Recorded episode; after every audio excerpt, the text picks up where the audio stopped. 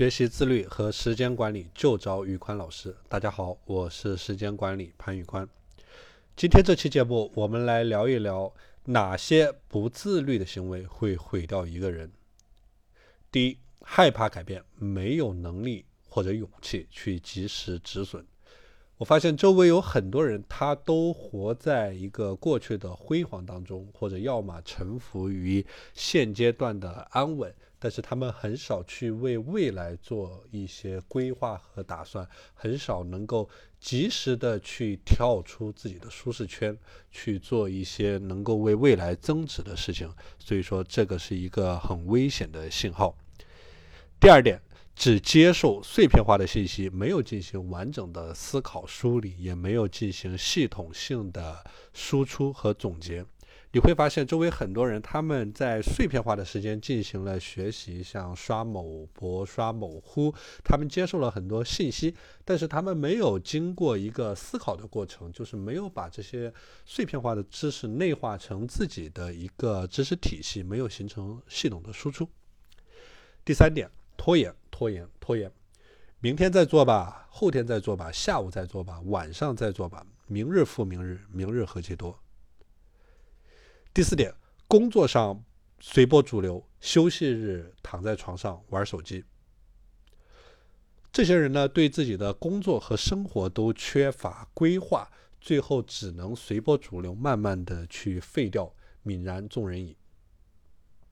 第五点，作践身体。好的身体意味着一切。我们做时间管理的，呃，最终的意义就是让我们有更多的时间去做更多的事，而好的身体就可以让我们有着更多的时间，让我们有着更强的专注力。所以说，好的身体是一切。第六点，长期而且没有意义的熬夜。现在很多人在睡前喜欢喜欢刷手机、刷短视频。呃，第二天起来之后呢，整个人的精神意识、专注力都非常糟糕，呃，工作效率非常差，呃，基本上头一天晚上的熬夜能把整个第二天给废掉。呃，第七点，不为自己的未来投资，很多人他只看到了眼前，他没有看到自己的未来。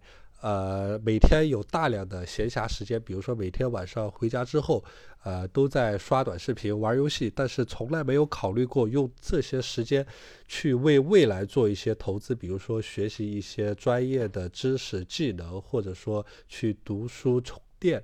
所以说，这种缺乏为未来投资的思想，在呃十年之后、二十年之后，这个是会给我们造成很大的麻烦。第八点，生活上毫无节制。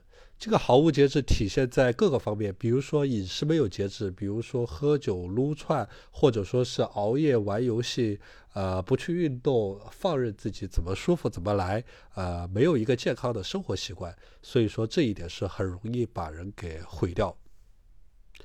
第九点。机械的去思呃工作，拒绝思考。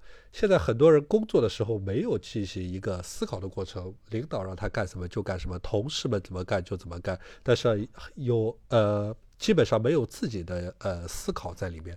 所以说，如果你没有自己的思考，就没有自己的价值，你的能力也不会得到提升，你也不会为这一个公司或者说为你自己创造出呃相应的价值。呃，第十点。